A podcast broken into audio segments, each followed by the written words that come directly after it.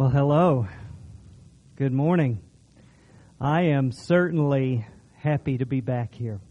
We have made a lot of travel, a long distance, and uh, we've seen a lot of interesting and exciting and good and bad things all over the world. Yesterday, when we were flying out of Paris, they evacuated our section of the airport two different times.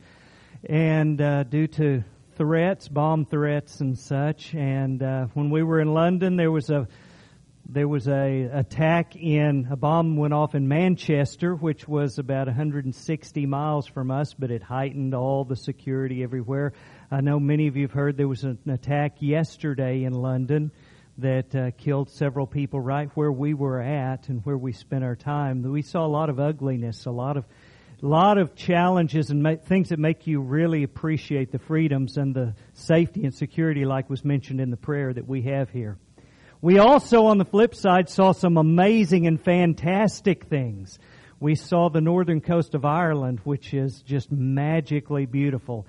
We saw the Alps, which are fantastically majestic. And you can't drive through that without just being touched with the, the majesty and the splendor of God and what all He has done. You know, there was neat things in London, but they didn't match the natural things that God has done. We also had the opportunity to worship with Christians in Paris, France, and in Belfast, Ireland. And uh, it was a wonderful experience. In Paris, we met a brother from Nigeria who became a good friend of ours and uh, took us all around Paris and showed us the sights and all. Um, we just we got both extremes, both the good and the bad, in this trip, and it was a it was a real blessing for us. It's something that I'd planned on taking Carrie on our 25th wedding anniversary. For 20 years, I've been preparing for this trip. We actually had a wedding that year, so this is 27 before we got to it, but we got to do it. One last thing I want to mention to you uh, to get rid of the elephant in the room. I figured since I was as old as Yancey now, I ought to be able to have a midlife crisis, so I did shave the mustache.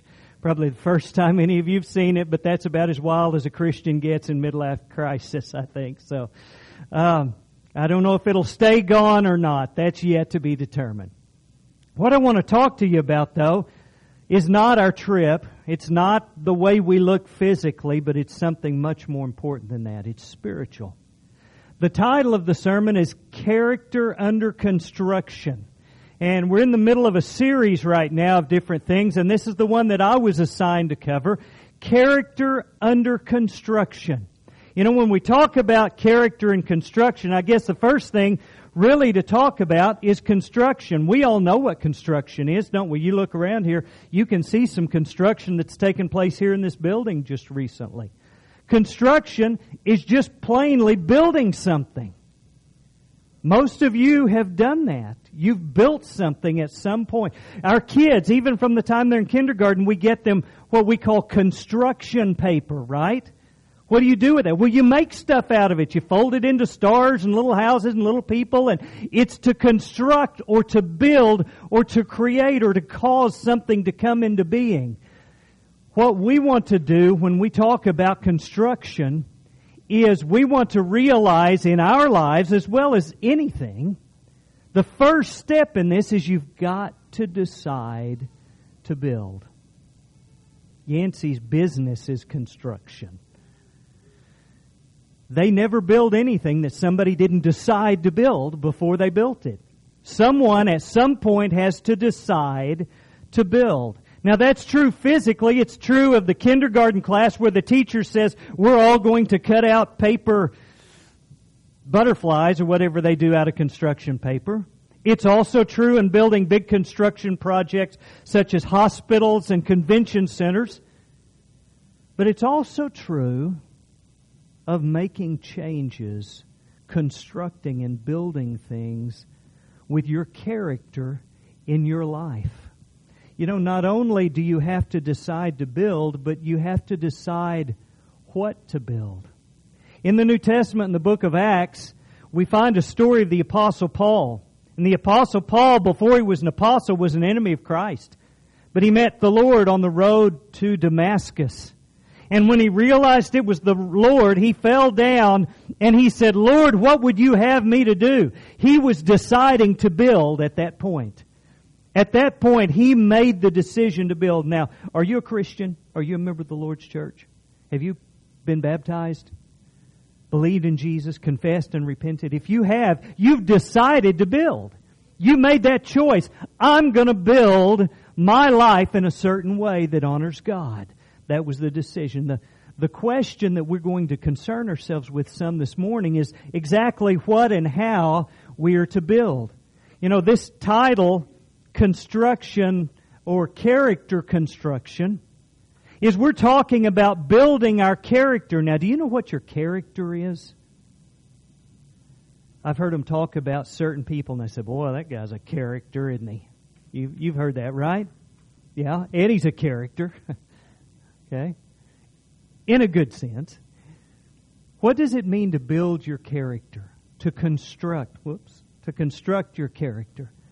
Well, when we talk about character, what we're really talking about is the moral and mental qualities that are distinctive to you.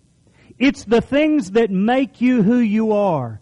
It's the moral qualities. It's the type of person that you really, really are deep inside. It's the real you behind the mask. You know, at times we all put on a face, right? We all act a certain way. We all act what we think is appropriate in our area or our circumstance. But that's not always really who we are. Your character is who you are behind that mask. Your character is the motive that motivates or moves you to do the things that you do. Why do you do the stuff you do, Kent? Well, that's your character. You see, that's what's inside you that motivates and moves and makes you who you are and what you do. And when we talk about constructing character, we're talking about working those particular things. And when we talk about constructing it, we mean changing the kind of person that we are inside, changing those motives, changing that secret me that you can't really see. You see the outward me. You, when I walk in, if you've known me very long, you probably noticed oh, his mustache is gone. That's weird. But you know, I can make significant changes inside me that won't be immediately obvious to you. In fact, I can inside me be totally different than what I present outwardly. We call that hypocrisy. That's what the Bible word for that is. If you pretend outwardly to be something different than you are inwardly. But the reality and the truth is that every one of us, we desire to make some type of a change. We desire to be different in a meaningful way. Everyone wants to change. You go into self-help, any kind of bookstore and you find all these self-help books. That was just easy. Type in change what you're what you are, change your life, and you get all these pictures, all these different books and programs and websites, and everybody telling you how to change. If we want to be different, what do we want to be like? How do you want to change as a person? You might say, well, you know what I'd really like to do is become a better person. Is that a good, noble goal? To become a better person? Is that what God would have us do, is to become better people? Does that satisfy God if I work to, to be a better person? You know, this picture here is supposed to be Cornelius. Cornelius was a good guy. I mean, he was really a good guy. Look what Scripture says about him. It says he was a devout man and one that feared God with all his household, who gave alms generously to the people and prayed to God always. How's that for you? Are you that kind of person? Are you devout? Or are you kind of half hearted? Are you devoted, devout? Do you fear God with all your house? Do you have a fear of God that infects the, those closest to you around you? Do you give generously to those who are in need? You pray always? You pray often, or do you go, well, you know, I pray some, but I know he was a good guy, wasn't he? You know what else the Bible says about this guy? It says that God sent Peter to him to tell him words whereby he and his house might be saved. He wasn't sufficient with God. Know, I don't believe it's the right motive to say, I just want to be a better person or a good man or a good woman. Some people's goal, their change, is they want to find happiness and satisfaction. You know, many of you know I taught uh, high school this past year, just a couple of classes. I taught Bible and I taught uh, a biology class. And when I was teaching at the very end of the year, I asked the kids, I said, the last class, I said, okay, just tell me about your goals for life. And uh, they had all these different ideas of what they want to do. You know the one thing that was common in everyone's answer? I just want to do something that makes me happy. Everyone wanted to just devote their lives to something that gave them satisfaction and happiness. Because that would be truly a successful life, right? If you could live your life, you've heard the old do what you love and you'll never work a day in your life kind of stuff, right? Would that be a successful life? Is that what we should aim for? The Bible says this about Jesus Christ. Said he was despised and rejected by men, a man of sorrows and acquainted with grief. Do you think Jesus was searching for satisfaction and happiness here on this earth? If he was, he didn't find it. I don't believe that was his goal.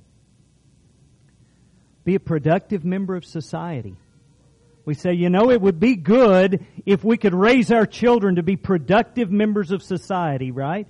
We all want to be, is that a good goal, to be a productive member of society? Somebody says, well, we don't want unproductive members of society, do we? No.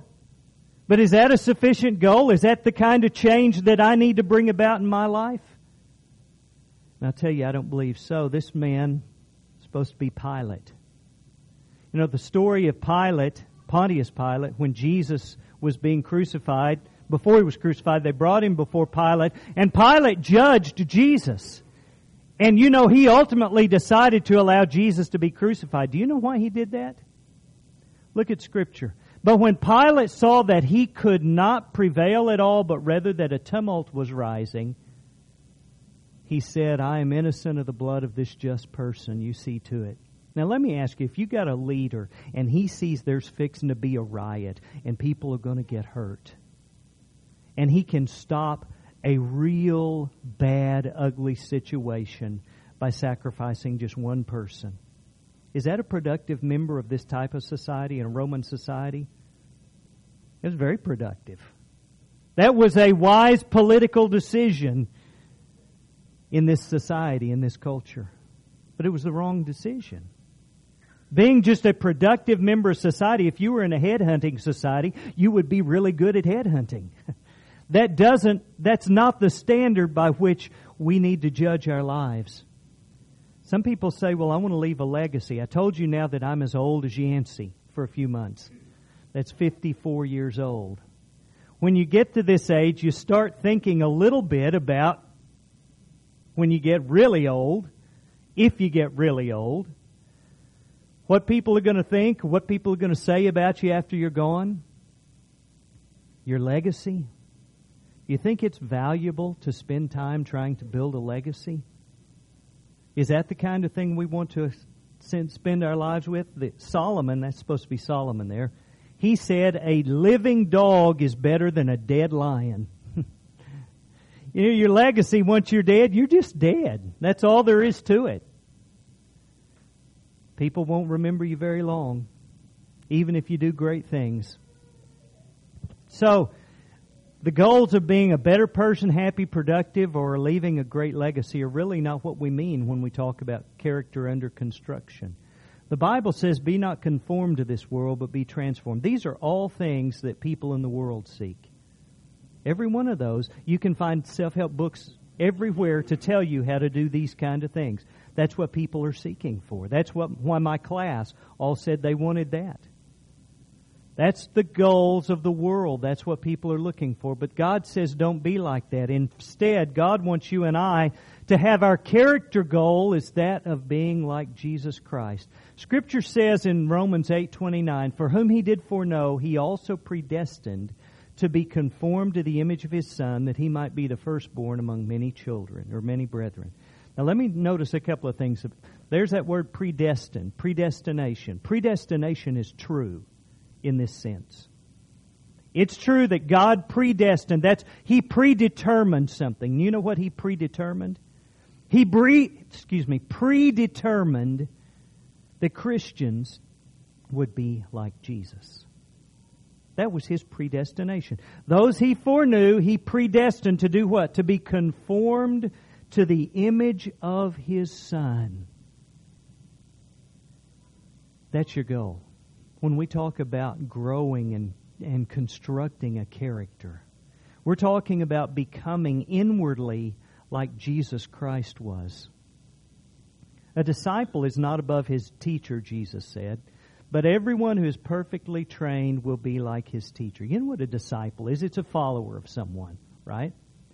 A disciple of Jesus Christ is a follower of Jesus. And he says when a disciple is trained, he's going to be like who? Like his master, like his teacher, like the one who trained him. That's the skill, that's the ability, that's the natural tendencies that he's going to have is he's going to be like the one who trained him, the one he follows.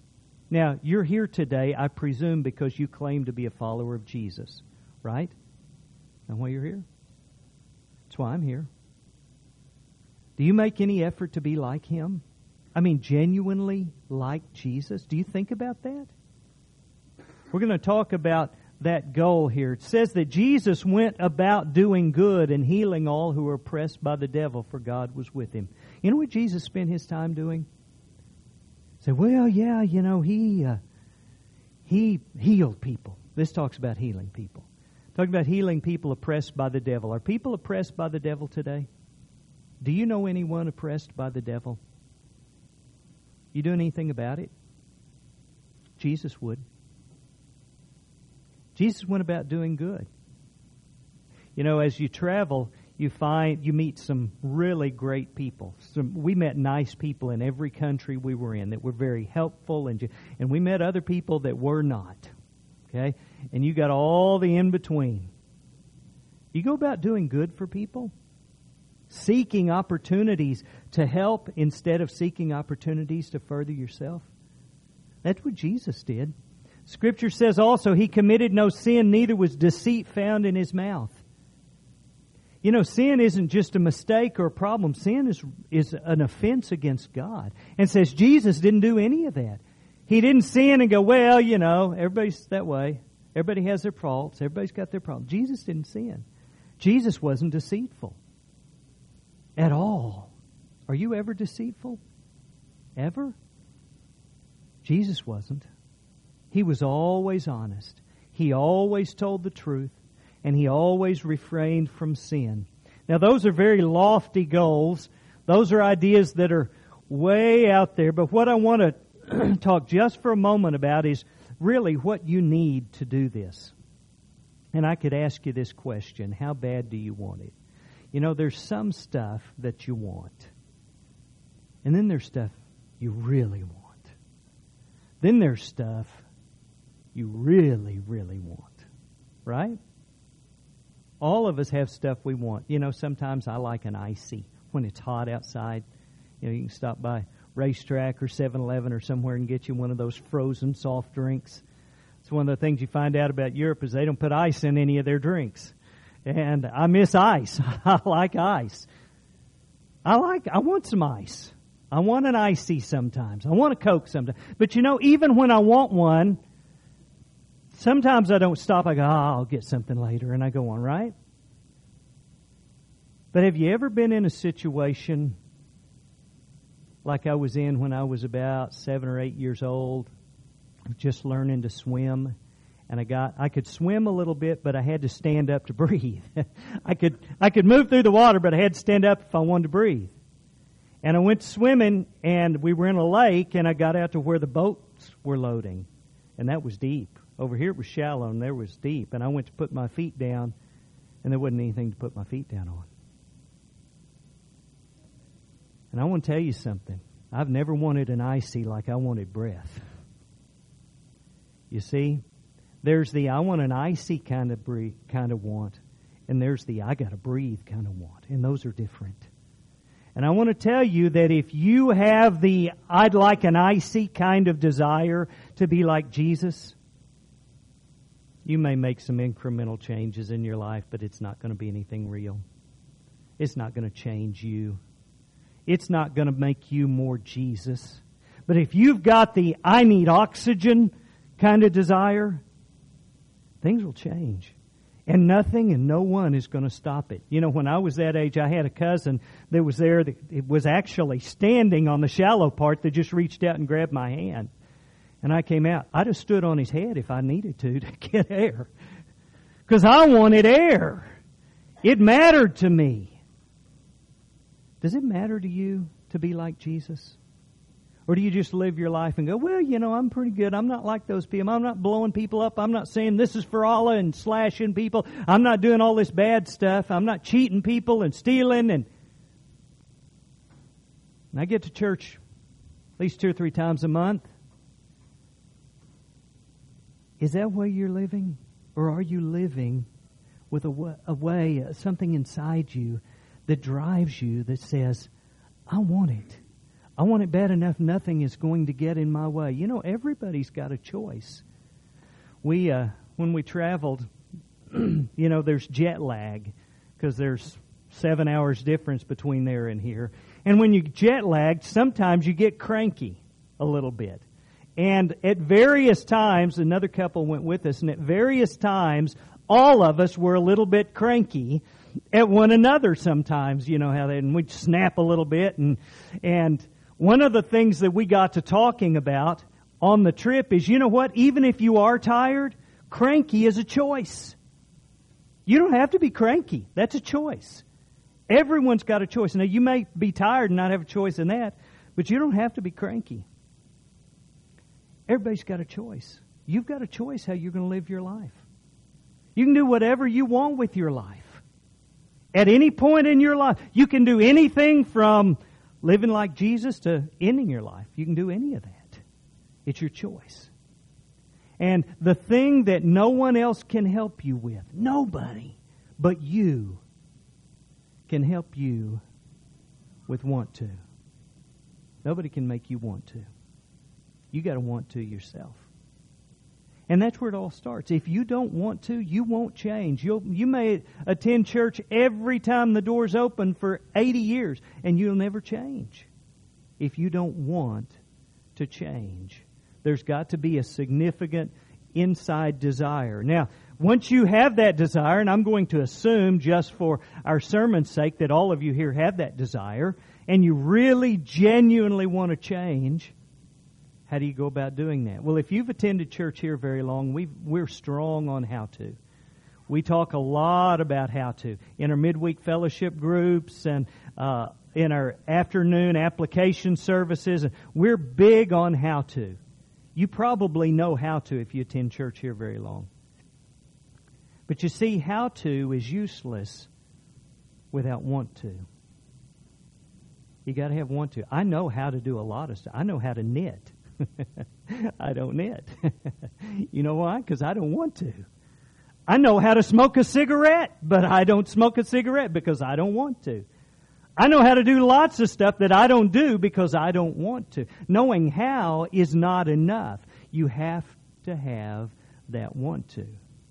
Once you have that want to, I want to tell you just briefly a couple of things about the how to, just in case you haven't heard a lot of it. You've got to be willing to change your heart and your mind. Do not be conformed to this world, but be transformed by the renewing of your mind. You got to change it. You see, when we were in Europe, Carrie wore her watch. She never changed the time. She never changed it. It was always set on Dallas time. The whole time we were over there. And I'd say, What time is it, hon? She'd go, well, no, let me see. Are we six hours or seven hours? You know, because we were in different time zones, and she'd figure it out. That's okay for two weeks, but if you move over there, you got to change the clock.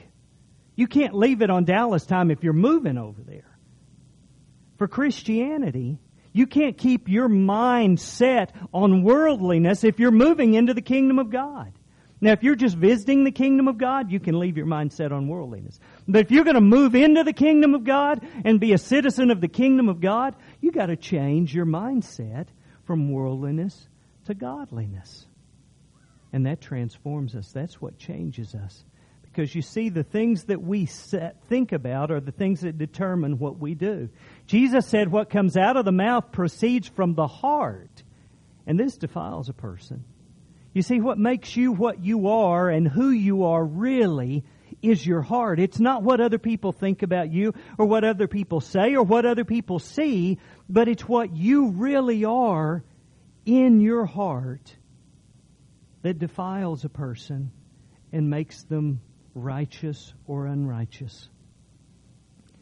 The scriptures say we're to bring every thought into captivity to the obedience of Christ. And I put up here, you know the drill because every one of you has heard this over and over and over, haven't you? You got to read, you got to study, you got to meditate, you got to pray, you got to attend church, you got to hold yourself accountable or find someone to help you hold yourself accountable. All of those things, we all have those I mean, we could whip those out just like that. Any one of us could, right? You know what all of those are focused on? They're focused on changing your mind. They're focused on changing the way you think. And when you change the way you think, that changes your character. Your motives are different now. Your motive is not to get the best deal, it's to do the most good. Your motive is not selfish, but it's selfless. And you see, when my motive is selfless instead of selfish, instead of being cranky when I'm tired, I'm helpful when I'm tired. Because my motive is different. I'm not going, well, you know, I didn't sleep good last night. And I hadn't had my coffee yet. Okay. But instead, what I'm doing is I'm looking to see if you slept good and if you need some coffee and if there's some way I can serve you.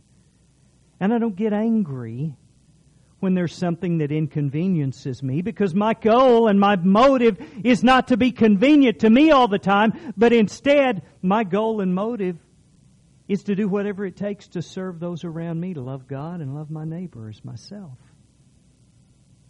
Now that doesn't just happen. You can't just sit down one morning and go, okay, now on I'm not going to be selfish. I mean, you can do that, but it doesn't do any good. It won't work that way. The way that works is you read and you memorize and you meditate on Jesus and how Jesus lived and what Jesus said and what Jesus did and how he talked and the things he said about people and about situations. You memorize that stuff, you meditate on it, and you start to think like that. And when you do, that changes you. You start to talk to him about these things. You start to, instead of, are we going to church today? I've sure got a lot to do. Instead of that, you're eager to go serve the Lord, to go worship with Him, to go sing songs of praise and to spend time with the Lord. You're eager to do that. Why? Not because you said, okay, now on I'm going to be eager to go to church. No, but because you begin to think like Jesus thinks. And when you think like He thinks, when you go somewhere, you want to be with His people. At any opportunity that you have, you want to do that. Scripture says, Lord, who may abide in your tabernacle and may dwell in your holy hill? He who walks uprightly and works righteousness and speaks the truth in his heart. You want the truth in your heart. You want to abide in the hill of God and the tabernacle of God? Speak truth in your heart. Now, that's not always easy to do because sometimes there are things that that uh, we have struggles and challenges with. Sometimes truth is difficult for us to discern. That's why Pilate asked, "What is truth?" Pilate asked Jesus. He said, "Jesus, what is truth? You talk about truth. What is truth?" Well, Jesus had already told what truth was, and we have it written down for us in Scripture. Jesus said, "Sanctify them through your truth." Your word is truth. So if I'm to speak truth in my heart, what that means is I'm to read and memorize and meditate. I go to worship with other people who believe the same things and teach the same things. And we take truth and we put it into our heart and we begin to meditate and think on that. and we begin to choose to think that way.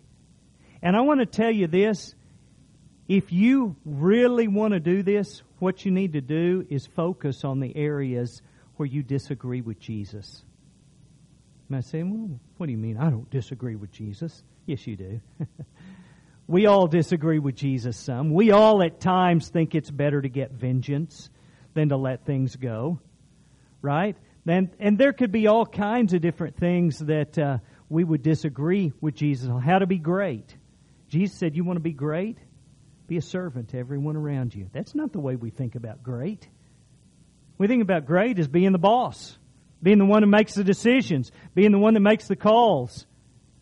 That's not greatness. Greatness is service, vengeance. We think people deserve vengeance, and sometimes we're the ones appointed to mete it out, right?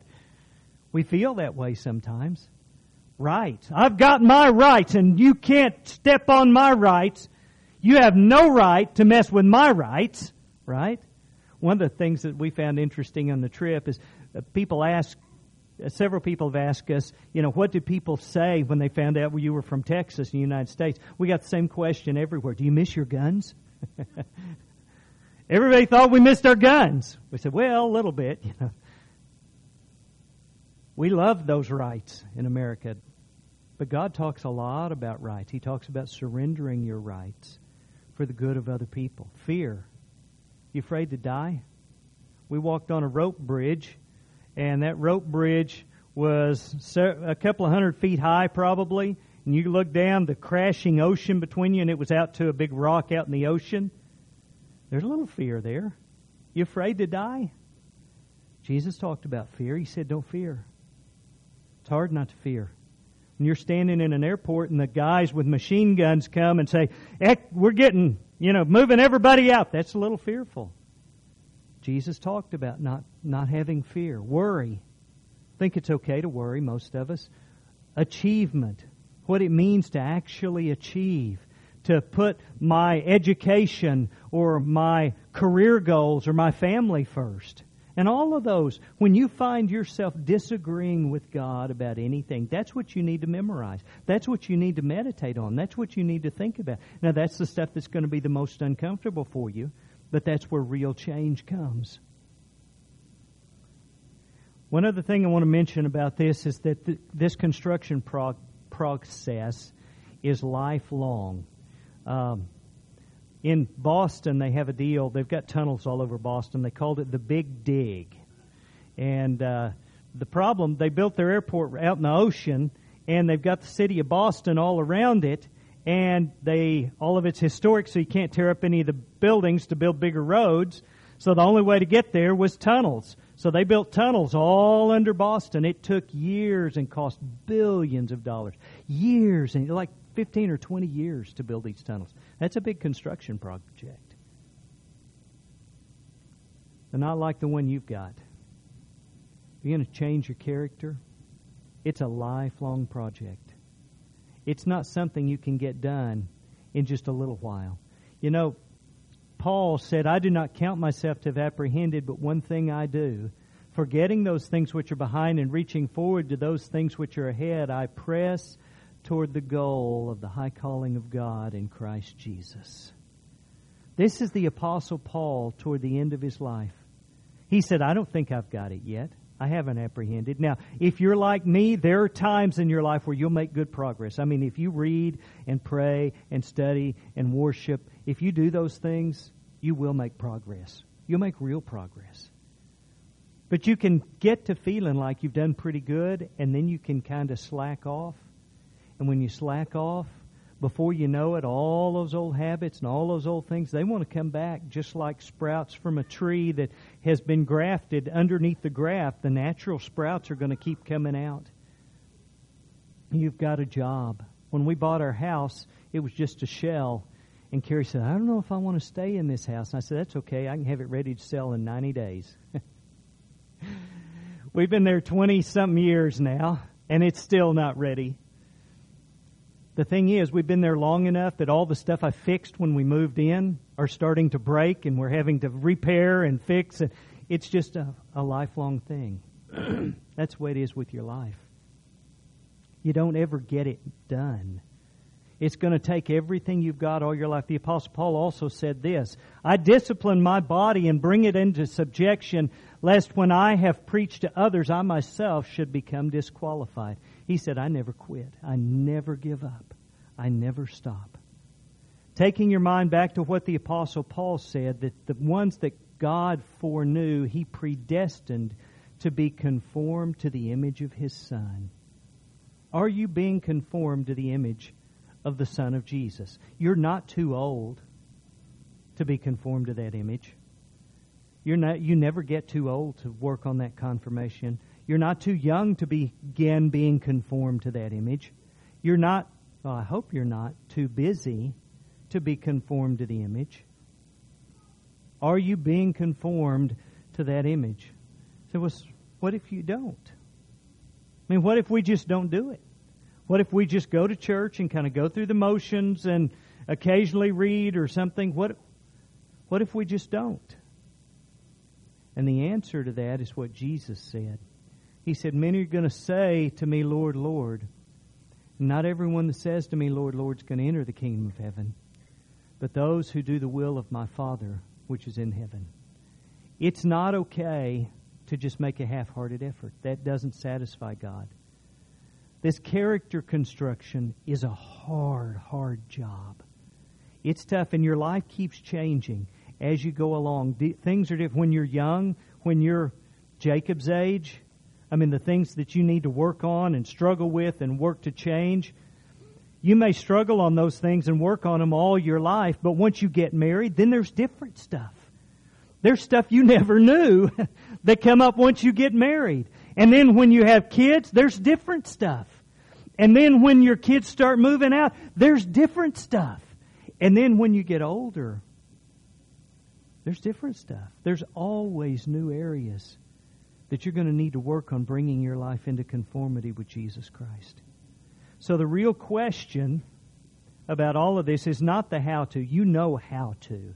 The real question is how bad do you want it? Do you want it like you want an ice cream cone?